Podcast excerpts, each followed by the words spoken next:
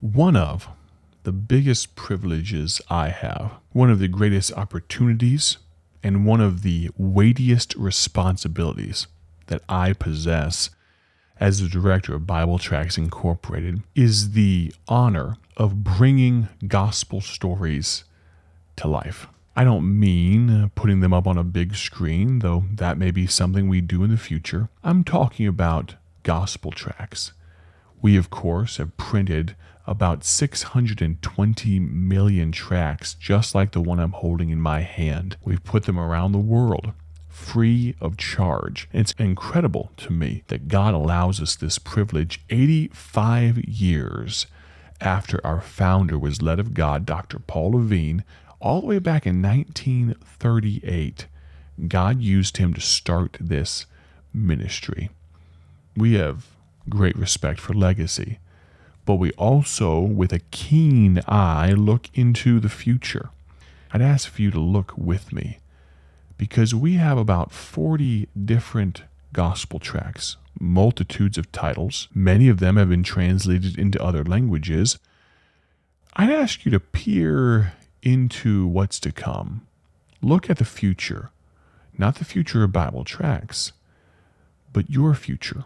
Could you ponder the fact that God might be, through the Holy Spirit, impressing on your mind and heart right now that you should use gospel tracts. Let's look at the friction. Let's think about what could keep you from using gospel tracts. Well, I'm sure they cost a lot of money, don't they? Well, they do cost a lot to print, but we offer them for free you can go to BibleTractsInc.org and get gospel tracts like Ready to Die, the tract I'm holding in my hand right now. You can get them for free on our website, BibleTractsInc.org.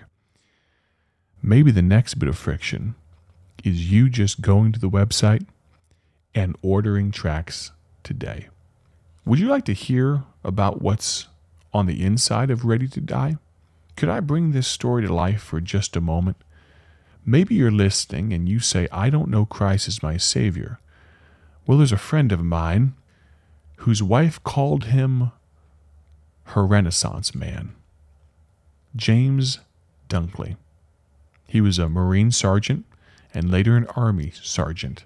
He was a patriot and a military man, a loving husband, a devoted father, a counselor, and confidant to young people. He was a medaled black belt in karate martial arts and self defense teacher. He loved young people, they loved him. He brought joy and laughter wherever he went.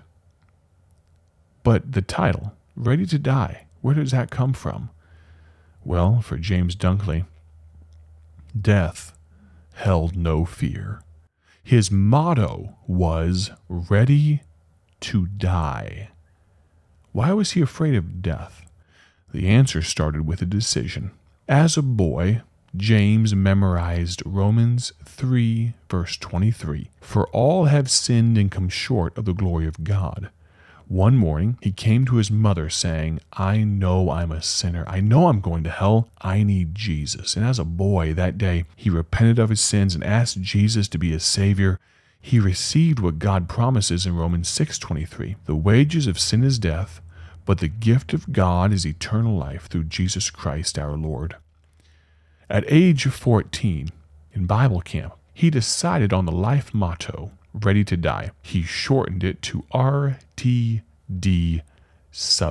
Seven, of course, is God's number of perfection. RTD7. At age 17, prompted by some parents, he started a self defense class for teens who were bullied in school. On the first night of the course, he told them that the only way to be a fearless fighter was to be unafraid of death and to be ready to die. He used the biblical example of his hero, King David, in the Bible. David, a fearless warrior who was well, not afraid of death, pain, or loneliness. He, he told those young people that they too could be a fearless warrior if they knew the secret to overcoming fear.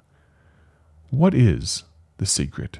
What was James's secret? Well, Matthew 10:28 says, "And fear not them which kill the body, but are not able to kill the soul, but rather fear him which is able to destroy both soul and body in hell."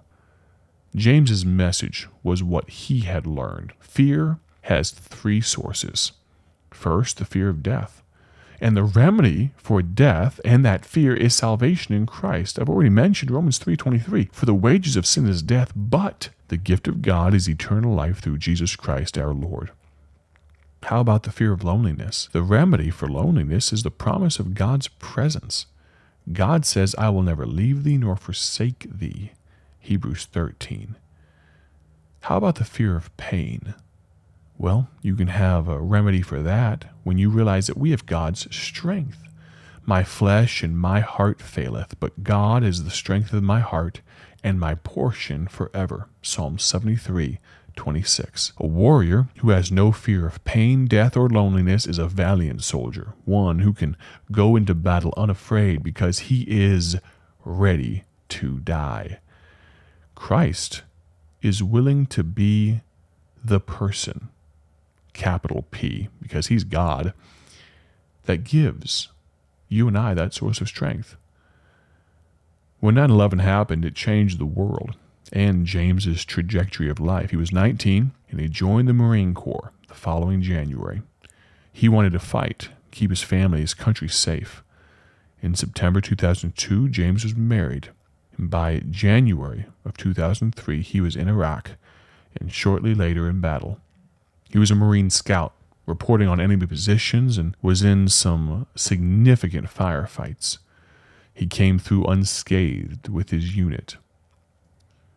Returning home, though, that May, he soon informed his family that he and his wife were expecting a baby. Becoming a father greatly excited him, of course, but there was also sadness.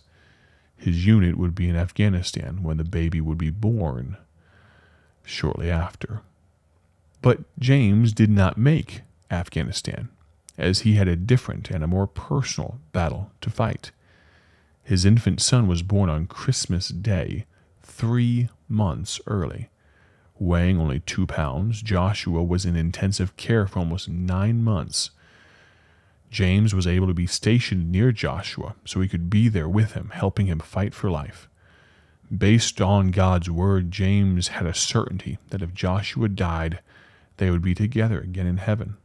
This certainty gave James and his wife the strength they needed to see Joshua through his battle for life. That Thanksgiving, James penned these lines Besides the normal things that everyone is thankful for, I am thankful for the things that most people are not rain, hurt, pain, and death. The Lord has shown me the beauty of these things. Until you are truly happy with the bad, you can never really appreciate and be thankful for the good. Now, though, James's four years in the Marines were done. He was home with his family, but he felt that his job was not yet done. He became a soldier after much consideration and prayer. He enlisted in the army. Once again, he was Sergeant James Dunkley back in Iraq, this time serving as a sniper and then as a squad leader. During Operation Beach Yellow, the enemy opened fire, and in the ensuing firefight, James was shot through the heart. In an instant, he stepped from the presence of the enemy into the presence of the Lord. The men serving with him were devastated. They said he was always calm and cool under fire, concerned about his men, and always using humor to break the tension. James, though, was prepared to be with his Lord. And because he was sure of his eternal destination, death held no fear for him. He told his wife that if anything were to happen to him, no one was to wear black at his funeral. He was going to be rejoicing in heaven and he didn't want anyone on earth sorrowing for him. Over a thousand people came to his funeral. The church was filled with people, young and old, military and civilian. All the people who were befriended, counseled, led, taught, and loved by him, all of these lives touched by a man who was ready to die.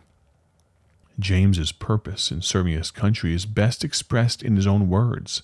He said this the one thing I believe in above all else is love. I love my Savior, my family, my freedom, my friends. Most people view love as a word of emotion. I view love as an act of commitment. My act of love is my service in the military, protecting and preserving all the things I believe in most so that my children, family, and friends can enjoy true freedom. I've seen war firsthand and I've met people that have never known any of the freedoms that we take for granted. And I never want that for the people I care for most. Semper Fi. I ask, though, friend, are you afraid? Are you ready to die? James was.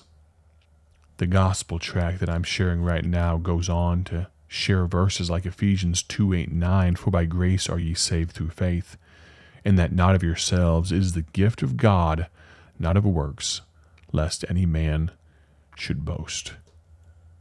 What's the next step, though? Maybe, just maybe, you have been convicted of your need for a Savior. I'd love to speak to you. I'd love to help you with this incredibly important, the most important decision you could ever make. I'd love for you to reach out.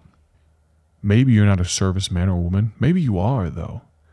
Maybe, regardless of your vocation, you at this moment are not ready to die. Would you mind reaching out to me? You can text me at 309 316 7240. Text me at 309 316 7240. Maybe, Christian friend, you've been convicted. Maybe these words got to you just a little bit, and you're thinking, I wonder if they got to me, maybe they'll get to somebody else. It doesn't have to be a serviceman or woman that you give this gospel tract to, though that would be an apropos and appropriate use of Ready to Die, this gospel tract. You could pass it out to anyone, and the story might just captivate them, and they might accept Christ like James Dunkley did. What a blessing it would be if his story, years after his death, continues to see people populate heaven because he was ready to die. Friend, I thank you for listening in all this week. I have a singular prayer that you have a great day for His glory. But you won't have a great day for His glory if you don't know Him as your Savior. So, one more time, if you'd have questions, I'd love to hear from you. Text me at 309 316 7240. Thanks for listening. Join us next week on Bible Tract Echoes. God bless. Thank you for joining us today for Bible Tract Echoes, a ministry of Bible Tracts Incorporated. If you would like to receive a free sample booklet of all of our tracts, you can contact us by calling 309 828 6888. That's 309 828 6888. Our mailing address is P.O. Box 130, Dwight, Illinois 60420. A faster way to contact us is to go to our website at BibleTractsInc.org. That's BibleTractsInc.org. There you will find more information about our ministry and details on how you can support Bible Tracts Incorporated. Thanks for listening, and may the Lord richly bless you as you serve Him.